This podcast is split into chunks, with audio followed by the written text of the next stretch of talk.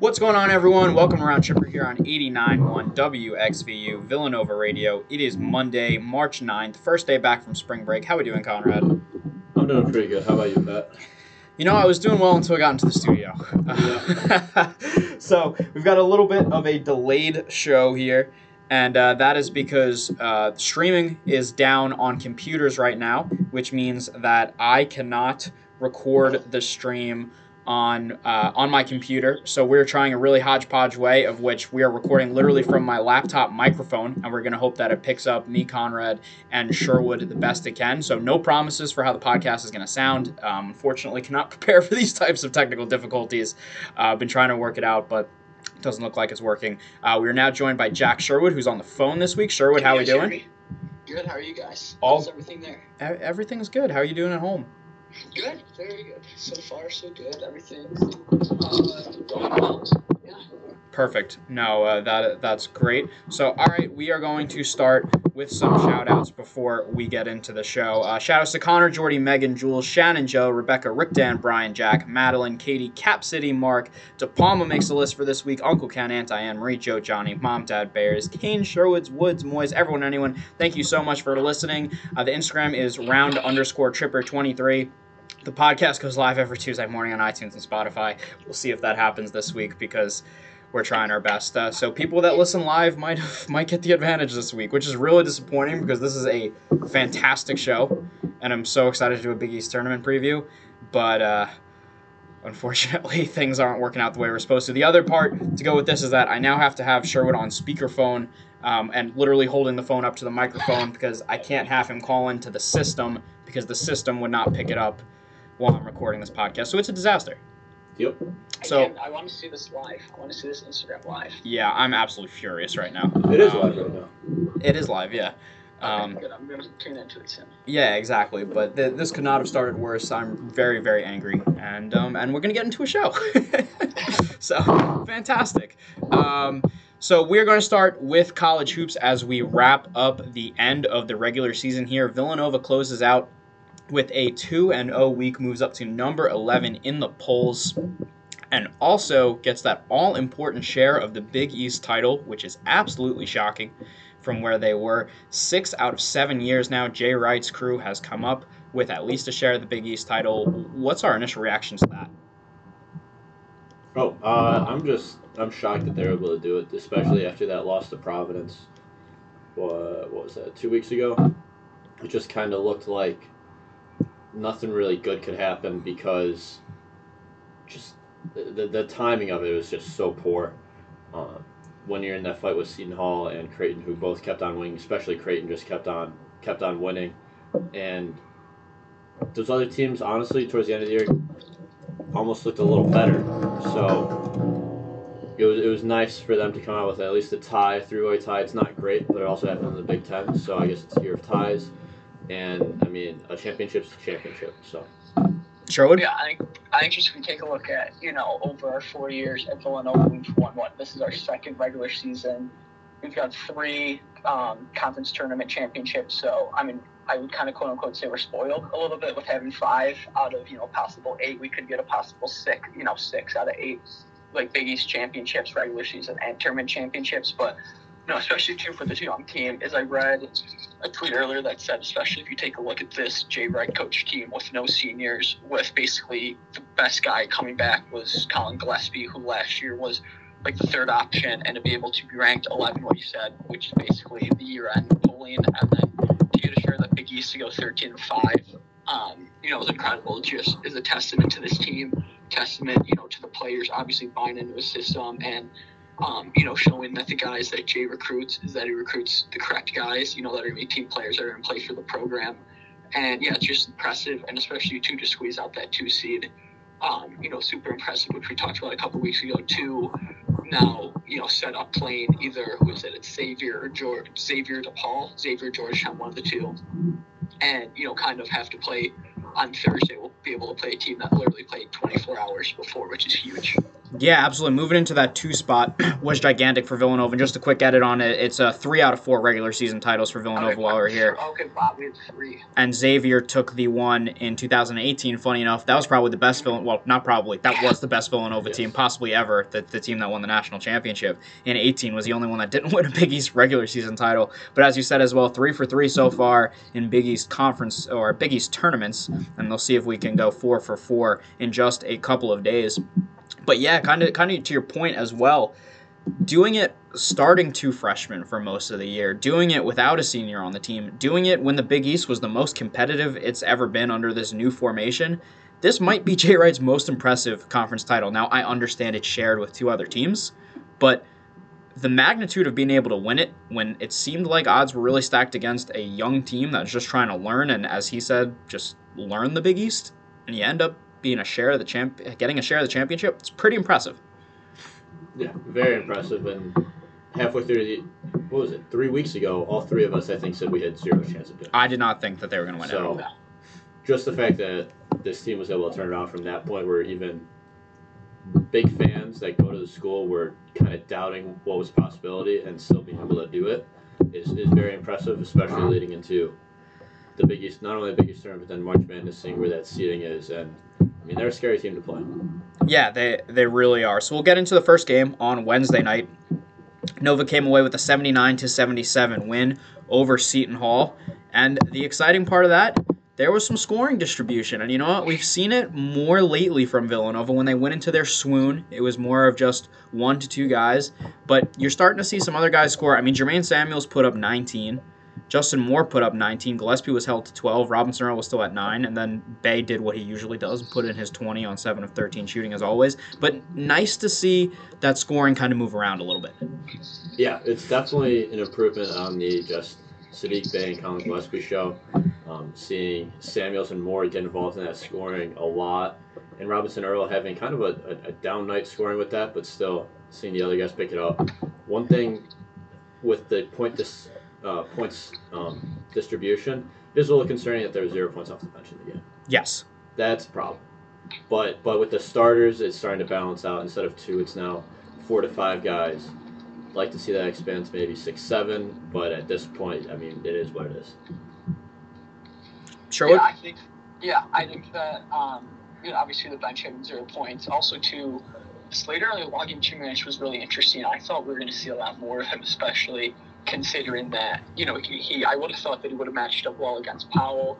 Uh, again, you know, and also too Powell who put in 14 on his senior night. You know, was that part of it that he was, you know, a little emotional? Probably that probably was a big part to play in it. Also, just on a side note, you know, congratulations, you know, to him as well for being the first person in his family to graduate from college, which is you know, Yes, I, I love they mentioned that in the pregame. I thought that was That's- really cool. Yeah, that's really that's awesome. I know that, you know, obviously that we have a the Big East title with them, and they're a quote unquote rival, rivals. But he's been a thrill to watch over the last four years, and you know, as soon as Saturday comes to a close, I mean, I know all of us should be rooting on, you know, the Pirates and rooting on the Blue Jays. You know, how you know for the Big East to do well, but yeah, I think that obviously what Conrad said is having all the points come from the starting five isn't great, but also too just Justin Moore kind of had that little Sadiq Bey look in his eyes during the second half where just kind of he got it and he was firing it up.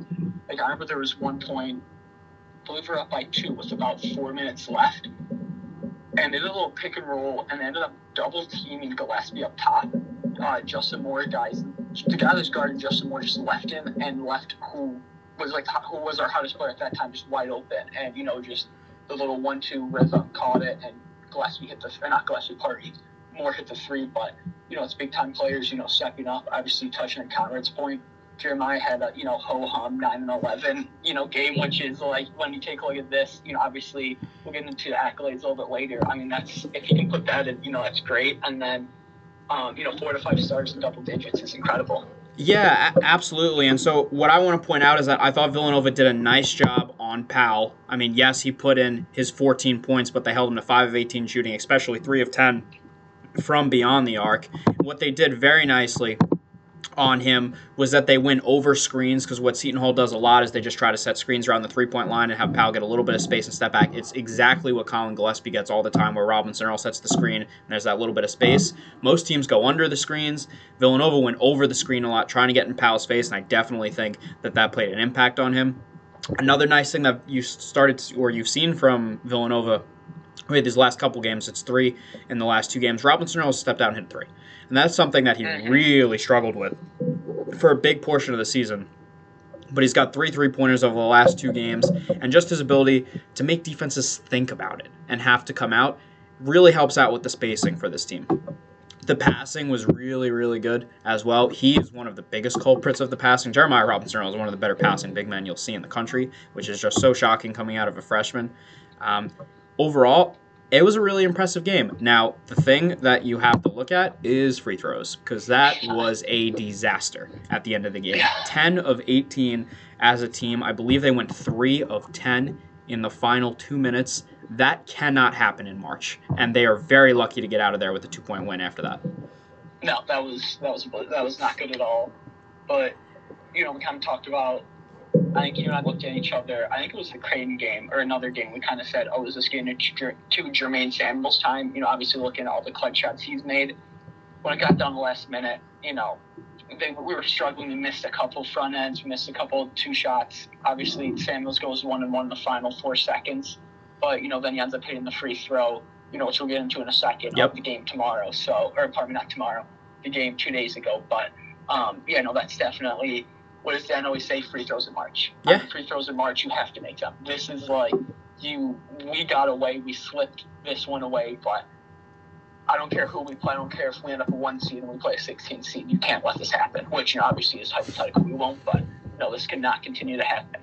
No, absolutely. I do want to point out that Samuels, again, like a really strong all around game 19.7 boards, 5 assists. You had something to say on that? I was going uh, with the free throws. I'm about to point out Samuels as well.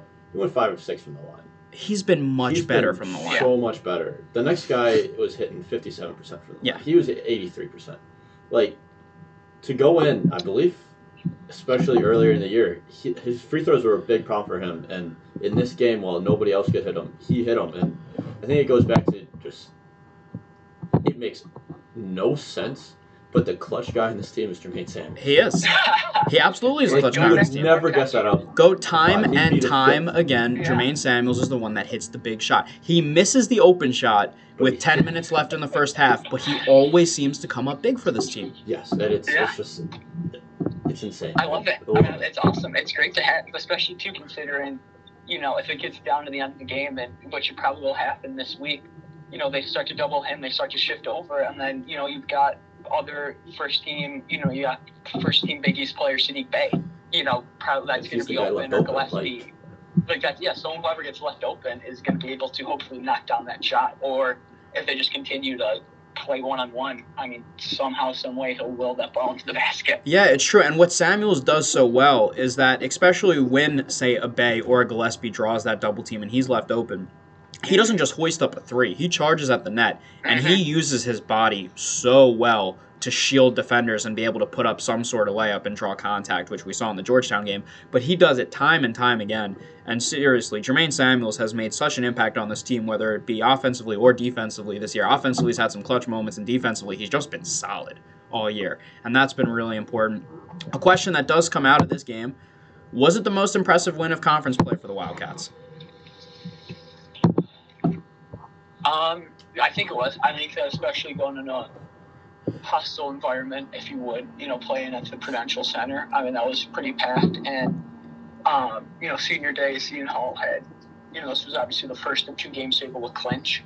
And they, I don't know if I want to say knocked them in the mouth because they kind of didn't because it was 33 30 at halftime. And it was, but we were able to kind of guard grab that lead and kind of play our brand of basketball. And especially too is we got it when we got by 14 when Justin Moore went on his little run. I thought this game's over. In the second half, I thought no way Seton Hall will come back to win this game, and they did. And you know we obviously we've talked about you know no bench scoring, missed a ton of free throws. Um, you know how good this Seton Hall team is, and to be able to pull it out is you know obviously there was a lot of bright spots. I think it is probably our best win of the conference. Conrad? I'd have to go. Well, I there is an argument for the Seton Hall game. I just go back to the the Butler game at at the Finneran Pavilion on in January. It was a comprehensive performance. where it was very similar, except Mhm. instead of kind of having it be close down the end, they kind of just this Butler team was ranked 13 at the time. Yes, they're on a losing skid, but they blew them out by 15 when nobody was really doing that to Mhm. Butler. And Butler started off this year so strong, especially in Big East play. And that I would put that as because that was also not only was it a, a big win, it was kind of the turning point. I think of how I looked at this Villanova team, and it was before their little losing skid, but it showed that they could play with the big boys and they weren't just beating up on the small teams. Um, like they were kind of earlier in the season. So that's why I would say maybe that Butler win. But they're very, very close and kind of. Butler was about halfway through the season. This was to end the season. They're very similar. So interesting. So that means that all three of us have three different games, and that just shows how.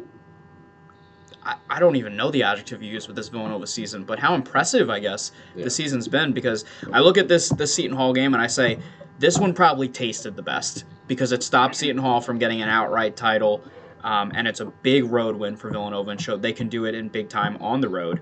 Um, you look at that Butler game, and like you said, that was a dominant performance from start to finish. Butler never had a sniff in that game. And the game I'm going to go to was at Creighton in January I knew you were gonna when yeah, yeah, when they were looking like they were going to get shot out of the building by the Blue Jays and came back and grinded that game out, holding Creighton to 59 points. Creighton to 59 points. So, I, again, this this was a great win. The Butler win was a great win. I give that Creighton game uh, the nod, but it just shows there have been some impressive wins on the way for Villanova this year. Mhm. All right, so we'll move into Georgetown then. We can just talk quickly about that because I know there's a bunch of other stuff we want to get to before moving into the Big East tournament. I mean, a 70 to 69 win for the Wildcats. Just a bizarre game. It, it was it was bizarre. Villanova went up 17 to 2 to start the game. Then went pretty cold. Georgetown finally took the lead with 8 minutes left. Nova was down 4 with a minute left and found a way to win by 1. Hmm. What do we make of that? I, I mean, I don't really know what you can say to that because how hot this Villanova team started and how cold Georgetown was. You kind of knew it wasn't sustainable, but you're like, all right, they're getting at least their half of the of what needed to happen that day to to get a chance to win uh, the Big East regular season. You thought, oh, this is gonna be an easy ten point win. You go into half, you're like, oh, it's an easy ten point win, and then just everything falls apart. And I think it's this Villanova team just kind kind of got I wouldn't say lazy, but like you go into that half that halftime locker room, you're not exactly like pressing to make all the adjustments, pressing to figure out what they kind of figured out after that that hot so that slow start by them by Georgetown, and they kind of just got complacent, I think, and were able to figure it out in those last four minutes, I guess. And um, guess who came up clutch? Yeah, you already know who came up clutch and hit the game-winning shot, and Jermaine Samuels driving with the end one goaltend, and then the the made foul shot at the end. But Sherwood, what did you make of the game?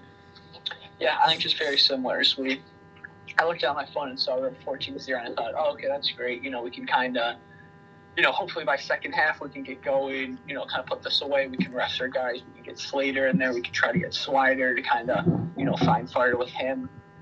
And then I don't. It's just you know, it's Big East basketball. I mean, that's just you know, no game, no lead safe, no game. You know, whatever you go into is going to be, you know, an easy game. And then what I look at too is it just reminds me of this kind of kind of remind me of the Butler game where um, that was in Hinkle Fieldhouse where we were down with a couple minutes left and then all of a sudden Sadiq Bey just drained a couple of threes. Yep. And that I think the possession that doesn't get enough credit was that Sadiq Bey possession with about a minute left when he hit the three. That was a great play where um, Jeremiah flashed to the top of the key. Gillespie found him. Bey's guy sucked in, and then what you said earlier a second ago was that Jeremiah is such a great big pass, great passing big. Found Sadiq Bey, you know, in rhythm and drained that three, and really put you know a ton of pressure back on Georgetown. And I mean, it's not a pretty win, No. but a win's a win's a win. Uh, win's a win's a win. We got you know what is it? We ended up thirteen and five. I mean that's and you know got us to share the Big East title. So um, you know, hey, it's it's a one point win, but it looks it's you know kind of the same thing with like a dribbler single in baseball, as it shows up as a hard hit. You know, shows up as a hard hit ball in the scorebook, and this looks like a grinded out one point win and a uh, and a Big title. So I mean, I'll take it. Yeah, no, it, it, it's fair, and so you can definitely look at this and say that's worrying that they let a Georgetown team that's not very good. Though I think Patrick Ewing's done an incredible job at coaching them up this year with the train wreck that they had at the beginning of the season with players getting dismissed and transferring, including James Akinjo, but uh, this Villanova team seems to just be able to pull out these close games, and that's a really key thing. I mean, you look at a one point win against Georgetown, two point win against Seton Hall. They had to grind it out against Marquette at the end at home, which was their own doing. But a win on the road at Providence, a close win against UConn, a close win against DePaul, a close win at Creighton, the Kansas game. They win these close games. And for a young team, a team that's mostly freshmen and sophomores, that is a huge trade, especially moving forward here in March. Yeah, that's definitely something you can you can take away from this team is if they're in a situation in in the tournament where it gets close, they've been there before. There's been teams in the past where you kind of, I believe it was that 18 team that blew everybody that blew out. everyone out, and everybody was worried. Oh no, they can't possibly blow out everyone. It's gonna come to a close game eventually. Wait, Oh wait, they, They still did. blew everybody out, so it wasn't a problem. But you don't have that concern of oh they've never been a close game. Like you're almost concerned they blow every big lead they have Sure. and make it a close game. yeah, very different. they but at love their least- close games. But at least they they're good in close games, I guess. Yeah, that's it's close. Yeah, it is, and um, yeah, I mean, hopefully, you know, you don't run out of magic. You don't run out of magic beans at the end. So you know, it'd be good to win a couple of these, but you know, hey, they're you know, like you said, they're tried and true. They've been able to do this, and um, you know, especially this is where you're gonna have to look to win. Hopefully, you know, three games at the Garden, and then hopefully, you know, six in the tournament. You know, which just looking at those games that we'll be able to you know, be able to grind them out, be able to, even if we're down, again, what you said, down by four with a minute left, that, you know, there's no, um, you know, kind of urgency where you're going to pull up from half court, kind of like Phil Booth, where, you know, we'd get down and he would just kind of try to go ISO. And, you know, credit to him, he'd make a lot. And, but, you know, that we kind of are able to run our offense, able to get, you know, able to get a two, we're able to set up a, you know, open three to try to cut into that lead. Yeah, no, absolutely. So moving along, then Sadiq Bey made first team Big East this year for what was just an incredible all around performance from. Over 16 points per game, about five rebounds, two assists, only one and a half turnovers. The most impressive part is the field goal and the three point percentage. He shot 48% from the field and 45% from three. Not many more efficient scorers in the country than Sadiq Bey. He almost doubled his scoring output last year. He averaged 8.2, up to 16.1 this year. I mean, I think everything has basically been said about Sadiq Bey on this show so far this year, but well earned for big all Big East first team. Yeah, couldn't have asked for more out of the out of him. And yeah, he's just an amazing player. And who would have thought he was a transfer here or not transfer? He signed late. Late commit. Yeah, no, it's awesome, and just what I see too, you know, from the first. I guess I'll go in the first team in a minute, but no, it's it was awesome. You know, it's great, well deserved what you said, and yeah, no need to you know continue more into that. Yeah, Villanova picking up another award as well with Colin Gillespie making the All Big East second team. 15 points a game for Gillespie, four boards, five assists, just over a steal, 41% field goal percentage, 36% from three, not too shabby himself. Gillespie, I say second team's about right. He's very good. He's definitely got a chance at All Big East first team next year, and just a steady leader for Villanova this season. Yeah, yeah, he's done he's done everything this this team has asked him to do. He's really the leading presence on the team uh, from uh, age wise, and he's done a great job stepping in a little earlier than most guys would to take that leadership role. Um, you couldn't ask for more. He's really really taking the, taking these young guys under his wing. Especially, I think Justin Moore's benefited a lot from him being on the team. Totally agree. Yeah, yes. I mean, that's yeah. I think what you said. Second team fits in perfectly, especially too if you look at the last two point guards that Villanova's had. I mean, you had Arch, who was the MOPE in the 2016 tournament, and then we had Jalen Brunson, the 2018 Wooden Award winner. So I mean, talk about big shoes to fill by Gillespie, and you know he's kind of done it. He's been able to, you know, kind of hold down this team. He's been able to be that rock and be that, you know, uh, vocal leader, that coach on the court that Jay has always, you know, has always had and has always needed on the court to kind of help echo him. So it's, you know, well deserved what he said is next year.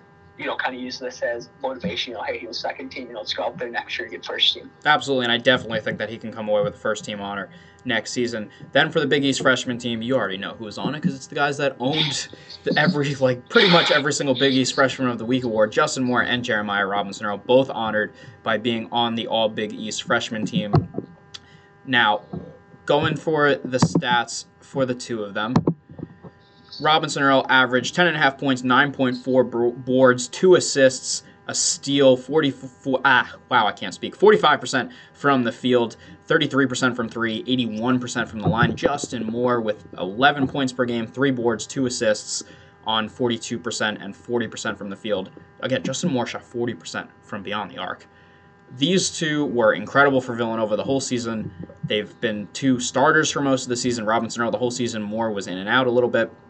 But what more can you say about these two freshmen as well, both getting honored?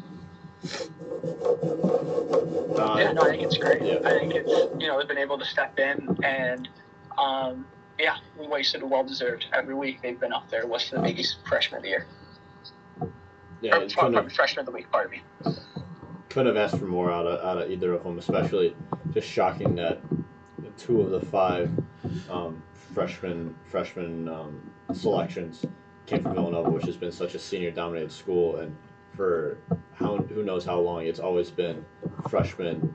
No matter how talented the freshmen are, they're not even sniffing the court, and then these two guys roll in um, and it basically started from day one. It's just it's it's a very impressive for both these guys to be able to do that, and looks good for the future of this team if they're starting at this level. If they're able to stay a couple of years, what they could be. No, it, it definitely does. So the question is, who's the Big East freshman of the year? It, Jeremiah. it's got to be one of the two, because they won all the pretty much all the Big East Freshman of the Week awards. No, that's no fun. We all agree on Jeremiah. As Yeah. much as I love Yeah. Justin Moore, and I love Justin Moore to Yeah. death, it has to be Robinson Earl. Just the impact that he made from day one. You think of that first game. Yes, it was against Army, but come out there, your first collegiate game, put up a double double with over 20 points. He held his own with some of the better big men in college basketball. I mean, you think of his battle with Udoka Azubuike. He's going up against Paul Reed, Tyrique Jones, Mamukelashvili.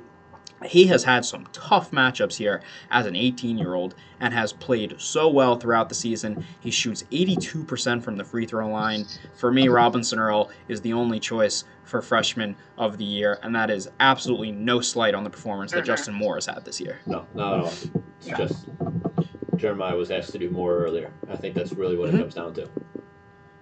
I think that's fair. Also, an honorable mention to Julian Champagnie from St. John's, who has really come on strong here, especially towards the end of the season, and will absolutely be a player to watch. He just unfortunately came in with the same freshman class of Robinson Earl and Moore, so tough to unseat those guys.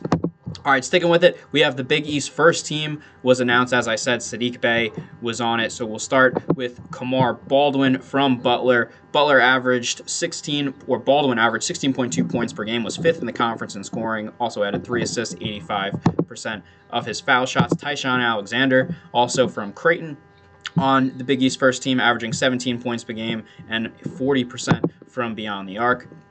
Myles Powell, of course, Myles Powell with 21 points per game, only behind Marcus Howard. Uh, he was also the Big East uh, preseason player of the year in Powell. Marcus Howard, of course, as well on that list. 28 points per game out of Marcus Howard, led the country in scoring, also became the Big East career leading scorer with just about 1,600 points and three pointers made. He won last year's Big East Player of the Year. Naji Marshall from Xavier, also getting on that list with about 17 and 6, and as well as Sadiq Bey. Any gripes with the Big East first team? I don't have any. I think I think they got it right. I don't know who you would put in. I mean, it's shocking that Alpha Diallo didn't make it. Yes, but I mean, you would have thought he would have made it. We're just outstanding players. Sure. Sherwood? Yeah, no, I think that's it. Just shows, um, it really to me, it shows how competitive this Big East team is. I mean, five or six first team players coming from six different teams, Yeah. and that just shows. I think that's exactly it. And that's just I saw. And I think what you said, no, I think they, they got it correct. I think first, second team they got correct. Freshman, everything I think they got correct. Yes, the only ones that I think you could possibly look at is Naji Marshall from Xavier, possibly putting his own teammate Tyrique Jones on the list, as well as Marcus Zegarowski, possibly jumping Marshall from Creighton. But still very difficult to argue either way. I have no problem with the Big East first team. Second team does have Zegarowski from Creighton, Paul Reed from DePaul, Alpha Diallo from Providence, Gillespie, as we mentioned, as well as Tyrique Jones. So that leaves us with one more question here as we wrap up this first segment and then take a break and we'll get into the Big East tournament. It's a big one. Who's the Big East player of the year? I think it's Myles Powell. You go Powell? I think I'll go Powell. Why? Yeah.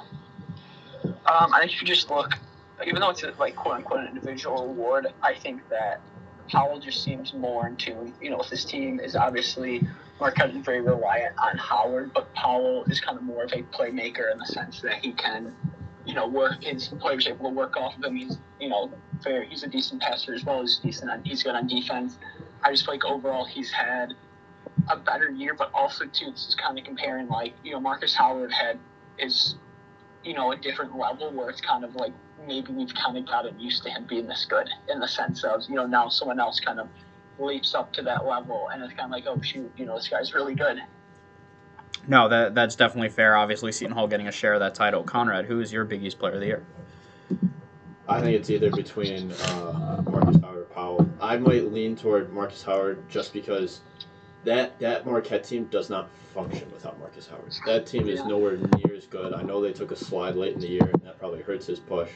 And he went through a couple games where he wasn't able to score, um, but that's probably because he was only scoring 18 instead of 30 something. But I think just what what Marcus Howard meant to his his, his team, I think means more than any of these other guys because if Marcus Howard's out, that Marquette team is, is probably down in that by DePaul, Georgetown, St. John's range, then can then possibly having a chance at something. No, and that's fair. And then I go with the guy that neither of you picked, but I think he should win. He will not win it. He will get votes, but it's Ty-Shon Alexander from Creighton for me. Alexander had a spectacular season. He finished third in the Big East in scoring at about 17 uh, per game, 16.9. Added in five rebounds, 2.3 assists, 1.3 steals, shot 43% from the field, 40% from deep, 86% from three. That's just offensively. Defensively, this is very interesting. I want to read this out to you. So, of the two players you just mentioned, Marcus Howard and Myles Powell, against the rest of the Big East, they averaged uh, Howard averaged 30 points per game, Powell 20. Against guarded by Ty-Shon Alexander, Howard was cut in half to 15. Powell was down to 14. Field goal percentage was down over 10% for each of them. He held Sadiq Bey to only 10 points per game as well. If I go both sides of the ball, Ty-Shon Alexander was incredible and in my mind should win Big East Player of the Year. How I think it will turn out is that Myles Powell is going to win just with Seton Hall with their first conference title since 1992. Uh, Creighton, listen, this it was Creighton's first Big East title, so you can Yeah. put that in there as well. But I really think Ty-Shon Alexander deserves more credit than he gets and has been incredible for Creighton this season, and he would be my pick. Mhm. Yeah. All right. All right. So that'll lead up our first segment. Next, we are going to get into a big breakdown of the Big East tournament here as we go heavy on college basketball because that's what's going on right now. So, all right, this is Round Tripper. Thank you for hanging with us through this, uh, through some technical difficulties, and we'll be right back. All right, back here on Round Tripper, and it's time for the really fun part. We are about to preview the Big East tournament. Here we go again with the Big East tournament coming in this Wednesday through Saturday at Madison Square Garden. Whew. Um, we're gonna go matchup by matchup. How, how do you think the best way to do this is? Do you want me to just go? Because I can. Yes, just go. All right, so we're going to start with the first game then. St. John's against Georgetown. It is your 8 9 matchup. The winner gets the wonderful, wonderful award of getting to play Creighton at noon the next day. So, yeah, go after a night game. So, that'll obviously be incredibly difficult. Uh, Georgetown enters on a six game losing streak, especially after a heartbreaker to Villanova. They do have wins over Butler and Creighton in their arsenal, though, just to show what Patrick Ewing's been able to do with them this year. St. John's, you know, they've closed strong. They gave Villanova a little bit of a tough time. They closed with wins over Creighton and Marquette over the last week plus, and they are no fun to play. As we know, they play plenty of their home games in Madison Square Garden as well, so there should be a good Johnny's contingent. St. John's is a lower seed, but I actually think St. John's got a really good chance to move on, and I think they will. Yeah, I agree. I think just after that loss that Georgetown just took, I think it's just such a crushing defeat that it, it might roll into it, and then you give St. John's that kind of home field advantage. I think that pulls them through. I'm not sure how much further they will go than that, but I mean, as long as you get one win in this tournament, it's it's pretty impressive, and I think St. John's has a chance to do it. I think they're pretty evenly matched. I think I'm going to go the opposite.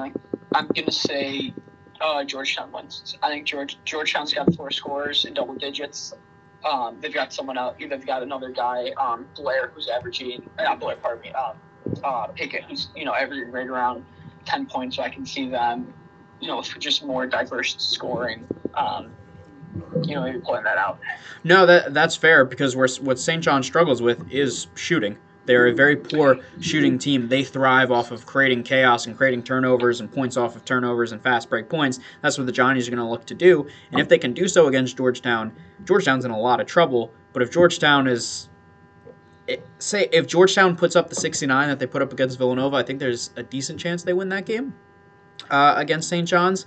I just think the Johnnies are going to be able to create some havoc there and be able to have a little bit of home field advantage and come away with a, come away with a win. Uh, sec- I'm actually I'm gonna I'm gonna change my pick quickly to actually St. John's because I forgot Mac McClung's injured. He is questionable. They're not well, sure okay. if he's going to play. He he's might. Still in a boot. On he's still in a boot. Yeah. He didn't look great. I, I do agree that if McClung is is out, St. John's chances go up even even more. But yeah. I, I just I don't know. I like how St. John's is playing lately. I do, and especially like looking at that the win over Marquette was surprising when it happened, and then they blew Creighton out. They won by 20. And I yeah, say that, that they struggled to score yeah. there. They put up 91 against the Blue Jays, so they did yeah. not struggle there. Um, so I don't know. I just there's something about St. John's that that's not a fun team to play, um, and I think they've got a chance to win it. Second game on Wednesday night is DePaul against Xavier. The winner will play Villanova in the 7 p.m. slot on Thursday night. Now, DePaul finished with three conference wins, 3 and 15. Xavier, a little bit of a slip up, falls into the seven spot. Well, they really fell into the seven spot after Kamar Baldwin went up and drilled a game winning three as time expired against them. Uh, for Xavier, 102nd in, in the country in offensive efficiency, 210th in points per games. They're not a great scoring team. Again, tough defensively, hard nosed. Tyrique Jones is tough. Obviously, Naji Marshall's fantastic. All, all Big East first teamer. I think Xavier's just going to have too much talent to be able to grind one out here against DePaul. Yeah, I can see Xavier winning as well because I just think that. Um, also, too, just looking at, I think it was Wednesday night before our game. Is I believe Xavier's. I think we're at the five spot, the five seed, or so they were five or six. Obviously, we said they were definitely the six. I'm not sure if they were the five. They might have been. Okay. Actually, uh, no. Butler. I think Butler and Providence have been locked in there for a while. Okay, fine. Yeah, but I think they just. I think just outside of. I don't know. I just. I just see. I see Xavier winning. I just don't know if DePaul is talented enough to put together 40 minutes. And obviously, they've got Charlie Moore and they've got Paul Reed, but you know, are they going to be able to you know put together a solid 40 minutes? And yeah. No, and I, I think that's fair. I like Romeo Weems for DePaul as well. I just I don't think they're going to be able to pull off a win against a a more experienced Xavier team and a Xavier team that is still talented. Let me make that clear. They're, they're the seventh seed in this conference, but most um, bracketologists still have Xavier getting in as well. So to the NCAA tournament. So that's that's they're not exactly a slouch coming in. Yeah, I think I think Xavier's going to win, but I think it'll actually be a relatively close game. I'm just waiting for this DePaul team to show us something. The early season DePaul? The, the early season DePaul. And I really want it to come out. I mean, they did beat Marquette while it was at home by one point. Still a, a very, very talented Marquette team. But I, I don't know. I, I'm hoping for DePaul's sake they have a decent showing at least. I, I think Xavier's going to win no matter what, but I want DePaul to kind of keep it close um, they did just meet up uh, two weeks ago, and Xavier did win that game pretty handily. But I don't know it. I DePaul's just got. I'm waiting for DePaul to show me something, and I think they might kind of show something in a loss this week. You got to hope for that from Dave Leitao too, because yeah, he might not be here next year if they just if, if they just bow out here to Xavier and get blown out at the Garden. So I do think DePaul has the ability to keep it semi close. I do think Xavier will close them out here. Uh, we'll move to the top of the bracket then as well for what I think is the game of the first round. Butler Providence It's the 4 5 matchup. Providence is on fire. Butler is no slouch as well. Providence uh, started out 7 and 6 out of conference. They lost to Penn. They lost to Northwestern. Ugh. Northwestern sucks this year. they lost to Long Beach State and they lost to Charleston before going 12 and 6 in the conference. They've won 8 out of their last 10. Luwane Pipkins has 20 plus points including against Villanova in 3 of his last 4 games. Providence is absolutely on fire. Butler comes in on a 3-game winning streak. They're led by Kamar Baldwin who is just a cold-blooded killer at point guard for them. Sean McDermott can step out and hit threes. Uh, Baldwin had 36 points against Xavier, including that buzzer beater. This has the potential to be a fantastic matchup on Thursday. I think this is gonna be be a, a great matchup because of like what you said. This Providence team is on fire. They've beat. Pretty sure in the last couple weeks they've beaten all three of the um, conference regular season champions, and they've just been it. They've done it handily, and they've just done it just over and over again. They've they've come in winning. I think you said it six straight, and it's just they're on fire. It looks like nobody can stop them. But this Butler team did show signs early in this year where they were in the top top 15 in the country and were kind of also handing out losses to Villanova, Seton Hall, and Creighton. But um, I, it's gonna it's gonna be a great matchup. I think it's probably one of the better ones of the first round, second round technically. Yeah, I, I think that's the best game. Sherwood, what do you think? Yeah, I think it's definitely the best game, and I think I got to go in Providence. I mean, I, obviously, I think the Big East and the NCAA's got to give you know some respect to Ed Cooley. Mm. You know, they've got to put. I mean, talk about possibly you know Big East Coach of the Year. Obviously, he won't win it, but I mean, what you said is they struggled at that beginning of the year. They lost three straight to Penn. What you said, the three straight were to Penn, Long Long Beach State, and Charleston, and it's kind of like, how do you get your team going after that? And he. I believe they won four straight against ranked opponents Yes. and they're just firing all cylinders. And um, yeah, so I see Providence, um, and I like obviously both teams are kind of trending toward the right correct direction where they're playing well. But I think Providence is just too hot, and like watch out for them. You know, obviously if they end up you know facing Creighton, where they could you know Providence could be. You know, could be a bracket buster if you would. You know, the Big East tournament. Oh, I- I would say so because Ed Cooley knows how to win at Madison Square Garden. Yeah. These Providence teams always find a way to win these games. And while I love LaVall Jordan and I think this Butler team is really talented, I think in a different matchup, this Butler team's got the ability to really make some noise here. I'm not picking against Providence right now with how they're playing. Until they lose, I'm not No. Not not in the not in that first round at least. And then we'll go one more matchup that we know for sure in the first round. Marquette plays Seton Hall and what will definitely be juicy. Marcus Howard against Myles Powell. But I'll come out and say I think Seton Hall blows out Marquette. This has been I'm so sorry, Mrs. Bayer. By the way, I, I, I know that stings. But Marquette, this is shocking. They've lost six out of seven games. They have completely collapsed. And listen, Seton Hall's not doing great either. They finished three and four over their last seven after a dominant start. But Seton Hall is just such, or when they actually work, they're such a complete team. Marquette is the epitome of a one man show. If Marcus Howard is not putting up 35 plus, they are in big trouble. Just in their last game, Theo John was scoreless and Brendan Bailey was scoreless. They re- we talk about secondary store scoring on Villanova. There is no secondary scoring on Marquette, and because of that, I think Seton Hall is going to put them away pretty easily at the Garden. See, I think this is my upset pick of the tournament. Do I you think really? Marquette, I think Wow. Marquette takes it home. If Seton Hall is- loses in the first or the, the second Yeah. round, oh God, you got to start ringing the alarm bells. and that's I think that they you take a look at it. Obviously, they had two chances to put away the Big East. Graham played against you know Villanova and Crane. so those are you know one of those you know neither of those games are gimmies. But I think Marcus Howard's going to go out there. Either, I think he's gonna, I think he's going out there with a chip on his shoulder because Myles Powell is going to win the Player of the Year the day before. I think he's going to go out there and Marcus Howard's going to step over half court and he's just going to launch it up. I think you know obviously I love the quote that I love the quote that Marcus Howard is that um, I love the quote that talks about how Marcus Howard doesn't is how he doesn't see a shot that he doesn't like, That's true. and I think he's gonna put up. I think he might put up forty. I think that that's. I think He's gonna done it before. that.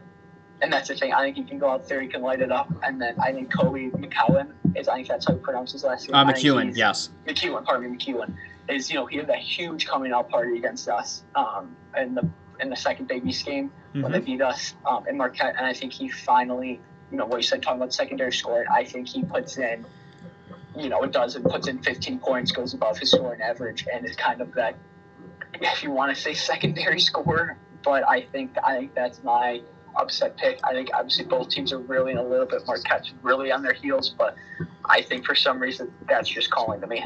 No, well, uh, if it's how you feel, that's how you go. And what about you, Connor? How do you think this shakes out? So Uh oh. Just remember how you answer might depend if you're allowed home. yeah, I know. well, I was gonna say I don't think it's gonna be a blowout. I don't think either way it'll be a blowout, especially if Marquette wins. No chance. But I don't. I think just how Seton Hall's played these last two games with against Villanova and against um, Creighton, how they've kind of just they, they've not been able to get it done. And while I'm not saying that Marquette has been able to get it done because they obviously haven't because they're on such a skid. Their last win was against who was it against? Um, Georgetown. It was against Georgetown um, at home. So like I said, they've lost six of they, seven, They've lost to DePaul. DePaul hasn't beaten anyone. Um, but except number five Butler. Remember that. Yeah. DePaul beat the number five team in the country this year. but Yeah. Marcus Howard will go off. Marcus Howard is scoring no less than 35 points in this game. There you go. It all depends on Theo John. Oh wow. Ooh, I Well, can think if he can guard Romaro Gill, because Gill's been so good for if the he can Pirates this year. What he, because it's in him. Because last year the reason why they were such a good team um, before getting bounced in the first round to uh, Ja Morant in the tournament, Theo John was a big part of that, and he was able to get decent scoring. He was at least able to lock guys down defensively and get boards. This year he's only averaging five points and five boards. If he's able to do something, let's let's say he sniffs a triple triple double, Whoa, I was gonna say, double. wow. double double, and isn't in foul trouble in about five seconds. Yeah, which he it just hits usually is. Yep. If he's able to do that, I think they have a very good chance at winning this. That being said, Seton Hall's still going to win the game, Hmm. But Marcus Howard's going to go off for 35 and it depends on Theo John. And I I think that's fair. What I'd look for more with John is I, I mentioned Romaro Gill. He could be on Gill or Mamukelashvili, and if he could especially slow down Mamu at All least, to do slow down. who shot over fifty percent from the field this year, Mamu is an absolute key player for Seton Hall. Then yeah, Marquette can stay in the. Um, will they be able to? We'll uh, we'll see. What uh, another question that leads to it? What is the best potential matchup, whether it be semifinals or finals? Because I'll start. All I want is a Villanova Seton Hall semifinal on Friday night. Mhm. I think that the Garden would be electric. These teams battle it out year after year in this tournament. Seton Hall has come up short year after year against Villanova, other than in 2016 when they did win the conference through Isaiah Whitehead there at the end. I think that this is the best Seton Hall team that they've had in a while. They've got a chance to slay the dragon, quote unquote, in Villanova. Nova's got a chance to again one up Seton Hall. That is the matchup that I really, really want to see out of this Big East tournament. Yeah, I think that's what I'm looking at too. I think that that's obviously we're on a collision course, and it'd be kind of interesting because both teams are, you know, obviously split head to head, one to one, both winning away. You know, both win on the road, which is interesting. And what you said, looking back to 2017 with that Josh Hart and one, um, and then last year with the Big East championship, us winning by two. So. Um, yeah, I think we're 100% on a collision course for that. And I think what you said that the Garden's going to be electric that night. It's going to be it, it would be you know just a show. Is you know a nine thirty tip off.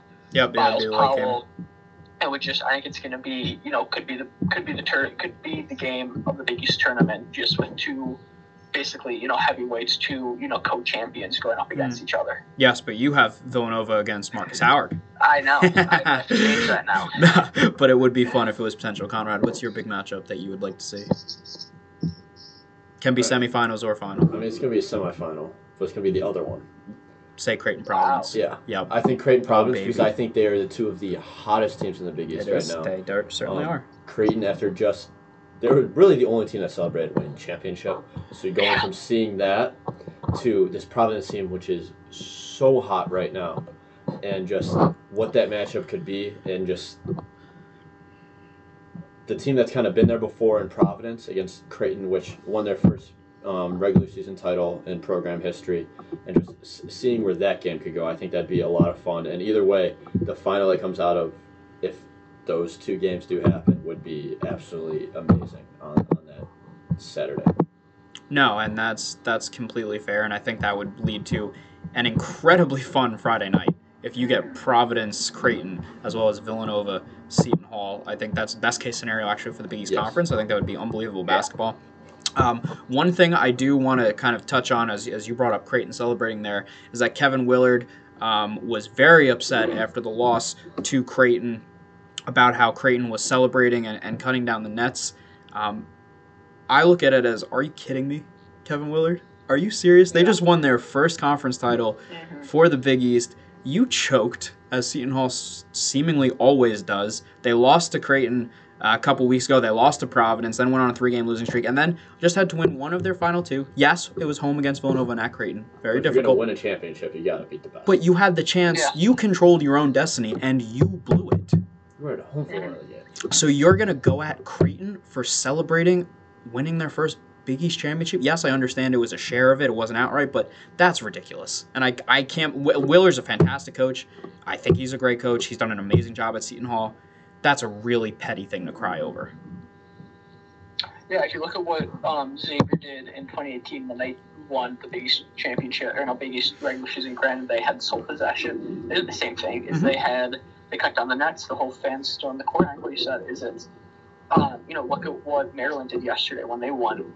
You know, same thing. They want to share the Big or their Big Ten title, their first Big Ten title, and I think that um, just what you said is all three teams won it. Is you had at the end of the day, Seton Hall still won the share, and you know, good for. I think that they, you know, to celebrate is because they really ran this whole table. You know, the whole Big East second half of it, and you know, in front of their home fans, to be able to win it to win their first East title.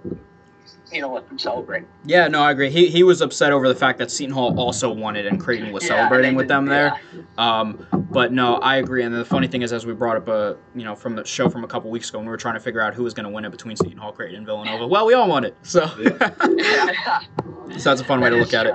And then, so one final thing here before we go to break. Quite simply, how does this Big East tournament shake out? I'll start then, if everyone's afraid to go with it. Yeah. It, it's chalk, but I have Nova Creighton in the final, and I have Creighton winning it because I look at this Creighton team as a legitimate Final Four contender. This Creighton team has everything. Now, I will say, all of this depends on Marcus Zegarowski, who picked up a meniscus injury. He's questionable, I believe, for Thursday's game. If he doesn't play the entire tournament, then I think Villanova's got a decent chance of winning this title, and I think Providence even has a decent chance of getting past Creighton. But if Creighton's healthy, Creighton wins this thing.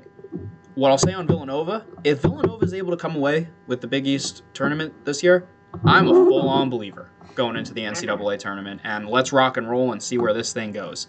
But I do think that Creighton's the best team in the conference, and I think they take it home this week. The over pick, I think Nova over Providence. I think Providence actually does upset Creighton Thursday or it'll be Friday night. Um, I think that like a non-homer pick, I can see Seton Hall winning. I Sure. think that you know my, I think that those. I think it's. I think the champions coming out of the bottom half, which is you know completely contrary to what you you know, which is Yeah. what came out with. Creighton, Listen, if it doesn't come now for Seton Hall, when is it coming? That's the thing. It's not. Yeah. So I think I can. Yeah, I can see either of those two two teams winning because I think that um, I think they're the two just you know have the most experience and whatnot. But what you said is you know we've talked about it for the last month.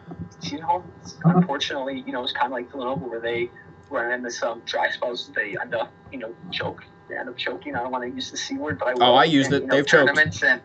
Um, you know, both side, both tournaments in the Big East and the tournament and the NCAA tournament too. So, um, you know, so what you said is but he said now or never, especially with this Myles Powell. It's kind of like, hey, you've had him for four years. Yep. You got to have something to show for it. Sure. Conrad? I think the Same final- Marquette. Say Marquette.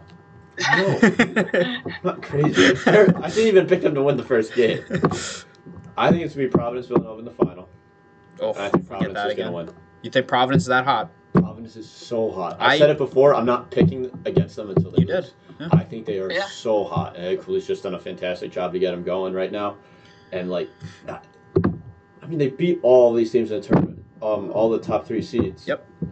In the last like two weeks, like how you can't get any better than than how hot they are, and like I don't think you just cool down like that. I, I it sounds so stupid, but I think Providence gonna win the whole thing. No, it doesn't sound stupid. That that's the thing. They're so They're hot. So hot. They've proven they can beat anyone. And the thing too is that like all three of us have different champions. I can see any of those shaking out Yeah. this week. Yes. Well, also, and also too with this Big East tournament. I mean, when in any tournament, when has the four seed ever been a game behind the champion, behind Yeah. the conference champion? Is like that's what people talk about. Oh, it's a And your five tie. seed is Butler, who was the number five team in the country Yeah. two months ago. and that's and that's just a And the crazy number thing. six is seed that- is Marquette with Marcus Howard. Yeah, with Yeah. the greatest score in Big East history. makes this yeah, and it's like the, the top four the top four teams are thirteen and five, three of them, and then the, the fourth seed's twelve and would it be twelve and six? That's incredible. Yep. You've got four teams all within a game of each other, and it's like if, if we had another week of regular season, if we had two more games, the seedings could be completely uh, you know could Definitely. be flipped on their head. No, it, it, it certainly could. So just very, very exciting. This is going to be an awesome week at the Big East Mm. tournament. And we'll see how it all shakes out this week, but absolutely be something to watch for. Um, so, like I said, three three different picks, three different champions. So Mhm. we'll see what we get. But all right, we're going to send it to a break and then wrap up with Spring Break Awards as well as Around the Nova Nation. This is Round Tripper on 89.1, and we'll be right back. All right, back here on Round Tripper, and we are going to go into our Spring Break Awards. Now, you may look at that and say, well, what does that mean? Well, if you know us, we're crazy. So, of course, just like how, you know, NBA, MLB, NFL has their award shows, we're going to have an award show too. So, we're just going to run through some things. So, it was 17 of us going down to Fort Lauderdale last week, and I- I would say we had an amazing time. Yeah. Boring. It was boring. You had a boring time. Yeah, it wasn't great. Yeah. Connor missed all the Connor missed all the fun Monday night. He did. He missed the I pool really party did. on Monday night. I had myself a good time, but Yeah, no, we all did. It was a lot of fun. It was thank you guys, you know, from obviously from my crew. Thank you for inviting us and for thinking of us, you know, back in December when we put together. So it was incredible. It was so much fun. It Yeah. was, you know, blew away all their expectations. It Oh, was yeah. a ton of fun and just, you know, we all you know, it's all all seventeen of us, you know, came back closer and, you know, which probably wouldn't have been possible if we thought about it before. Yeah, it was perfect. Um, had a great time. Thank you to everyone involved for making it such an awesome time. Um, had a really, really fun time, and like it couldn't have been better. It was great. Yeah, I had I had an amazing time with everyone, and it, it was so much fun. But all right, so we have some awards. Uh, be able to run through a couple of them. Some some interesting ones, some normal ones. We'll start with the six man of the year. So you can interpret this any way you want to, because I'm not even sure I know how to Oh, interpret six man. six I came man. up with it. I know how I. interpret How did you interpret it? It's almost it, it, you almost would put like hype man, like guy that's not relied Mm. upon as to be the number one scorer. But Mm-hmm. he's always there. He comes off the bench. He's always there. Like you got your stars, you got the, your guys doing some big things, but there's always a guy behind the guy, and that's, That's what I fair. thought. You the know what? sixth man You nailed was. it. And the winner of that award is Nolan Wacker. Whack man. The Whack Man comes away with the championship. Dan Vazone finished one vote behind in Wow. second, also receiving votes Madeline, myself, Rick, as well as Sherwood. Wow. So congratulations to the Whack Man Interesting. for sixth man of the year. Drink That of the sense. drink That of the makes total vacation was a blowout. Obviously. 10 out of 15 votes. Margarita took that one home. Uh, also receiving votes Pina Colada, Corona, and pineapple juice. What do we think? Makes sense. Shout out. That's 18 badge. votes. We didn't get a full 18. Yep, but you said there was 15 for Margarita. No, I said 10 out of 15. Oh, We didn't get a full 18. We did not get 100% participation. well, there's only 17 of us. But That's yeah. true. That's tro- totally true. 17. Woo! All right. Um, bar of the vacation, we picked the Wharf. 11 out of 15 votes. Another blowout there. Um, I would say it was that that was really cool. It was an open area. Yes. Very very nice at Yeah, night. that was incredible. Our bartender of the trip goes to Jack Seslick, Jackie Badge, Mhm. coming away with 8 of 15 votes. Nolan and Moy also received votes. Uh, event? any other bartenders we had? No, not really. Those three. No, Yeah. no, I don't think so. Um, your event to the vacation ended in a tie. A tie between family dinners as well as our last night on the beach. Both ended with four votes. Also coming in a uh, would be second place Monday night pool party. I mean, listen, there were some great events, so it was tough Yes. to uh, tough to determine. Uh, and your Zion Williamson of pool basketball was unanimous Benjamin Moy with the most dominant pool basketball performance I think any of us have ever seen in our lives. He did lose a game though. Incredible. Nolan hit the game winner. So maybe that's why he won six man. Um, Oh, before we move into first, sh- or should I do MVP before first team and second team, or MVP after? MVP after. MVP Yeah, after. Yeah. All right, we'll start with the second team Wait, then. wait, wait, wait, wait. But was but was the MVP unanimous? No, Oh, Wow. the MVP was not unanimous. What about what about story of the break? What about what? What about uh, most valuable story? Mo- oh, I missed that one. You were 100% right. Uh, most valuable store ended up being Winn-Dixie, Yes. taking home 10 of 15 votes. Uh, Walgreens ended up in second. I mean, Winn-Dixie basically gave us food all week. Yeah. So, Yeah. Hard to Um, hard to argue that one. exactly. So, start with second team, first team MVP? Yeah. Okay. Yeah. All right, starting with the second team. Your second team members. With most votes for the second team, so this is going to go from order from most to least on second team. Okay. We've got Rick Salmer, Conrad Bayer, Matt Wood, Madeline Coppersmith, and Jack Sherwood. Rounding out your Nice. all vacation second team. This would be an interesting first team. Your all vacation first team Bridget Ryan, Jack Seslick, Dan Vizone, myself, and Benjamin Moy. And your most valuable player with 11 out of 15 votes, Jack Seslick, takes home the There award. we go. takes home the hardware for MVP. Also receiving votes were Moy, Sherwood, and myself. Uh, it was a fantastic spring break. Great time. And uh, so that was just, just a fun way for us to hand out some awards of some favorite events, some favorite things we did, and some people that made it really fun along the way. So yeah, we, that we was incredible. It was a ton of fun. yeah. Anything else you wanted to say on spring break? No. No. Wraps it up. All right, and then so we will finish up with around the Nova Nation, where we have a Big East champion sitting here right beside us, Conrad Bayer taking home yet another men's indoor Big East title. How are we feeling over there? It was a, it was a really fun weekend. Yeah. Yeah. Men and women both swept again. So that's two indoors in a row where we've swept. The women have been going on this streak for who knows how long, but for the men, it's when I've been there, it's been three out of four four years. Um, and then just going back for both teams, this is three in a row championships. For the men, it's actually, if you include cross country, it's four in a row. So it's just everybody's on. We're on a kind of a hot streak here. Um, uh, shout out to Marquette who finished both in second in both men's and women's. They're really, really strong program. Really make um, us work for it. Um, and it should be fun coming outdoor to see if uh, we're able to hold up again. And I mean, who knows? It's gonna be close again. Yeah, absolutely. Anyone in particular you want to point out from having a great weekend? Uh, Trudy had a fantastic weekend. Trudy Ann Williams. Did she set a So- record? She set the record in both the 60 and the 200 indoors um, for the school. She, I believe, owns like the top 10 60 times in, in school history. It's something absolutely absurd.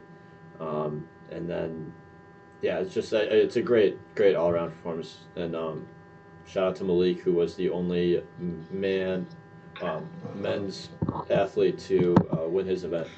So I mean, it's great, and the freshmen stepped up too. A lot, lot, a lot of great performances. A lot of people stood out. No, fantastic. So, anything else you guys want to hit for for around the Nova Nation? Oh, uh, swimming, women's. Uh, swim Oh, and yes, dive you are right. Also won the Big Yeah, East women, yeah. championship On Long Island. on Long Island, and um, the men's team did not, but they had they had a lot of good performances there as well. Yeah. So I'd say a pretty decent weekend for Villanova athletics. Yeah. Yeah, not too bad. Yes, and the uh, the women's basketball team did lose in the Big East tournament in the second round. They did come away with a win, which was nice to see. Now we'll see what happens with their fate there, whether it be the NIT or the NCAA tournament for Harry Perretta going into his final games here. But that wraps it up. Hopefully Villanova can add another Big East championship in basketball to the uh, to the trophy case. But that'll do it for our show. Um, hopefully there's a podcast to post tomorrow. I really hope so. We're going to try with uh, off of my computer speakers. Hopefully things came through clearly enough. I'm not sure. We've never done it before, and hopefully the stream is just regular for next week. And that's the most I think I've ever used. Hopefully in a couple Yep. of sentences. Um, so any final thoughts? It was a lot of fun. You know, to the spring break was a ton of fun. You know, shout out to all those guys and girls that came. And yeah, it should be, you know, these next couple weeks are going to be the next, or guess month and a half, you know, tying in the Masters as well, are going to be an incredible few sports weeks for us. Oh, absolutely. So over the next couple weeks, just to give you a look ahead, We've got March Madness preview coming up next week, as well as Big East tournament recap the next week. You've got more March Madness, as well as a Major League Baseball tournament, or Major League Baseball tournament, yeah, Major League Baseball preview, um, and then the week after that is Masters. So Yeah. we've got just an incredible, incredible couple shows coming up. That is why I really need the stream to be working uh, these next couple weeks, so we can get some really high quality podcasts out. And we could not be happier to uh, to keep bringing you guys shows here as we hit the final two months of the round tripper in studio. In studio is Yeah. the key. That's that's a hint. good. Yeah, that was great. Exactly. All right, so that'll do it for us then. For Jack Sherwood and Conrad Bear, I'm Pat Zhang. Thank you so much to listening to us here on WXVU. We will be back at it next Monday night, same time, same place. And go Cats. Stay safe.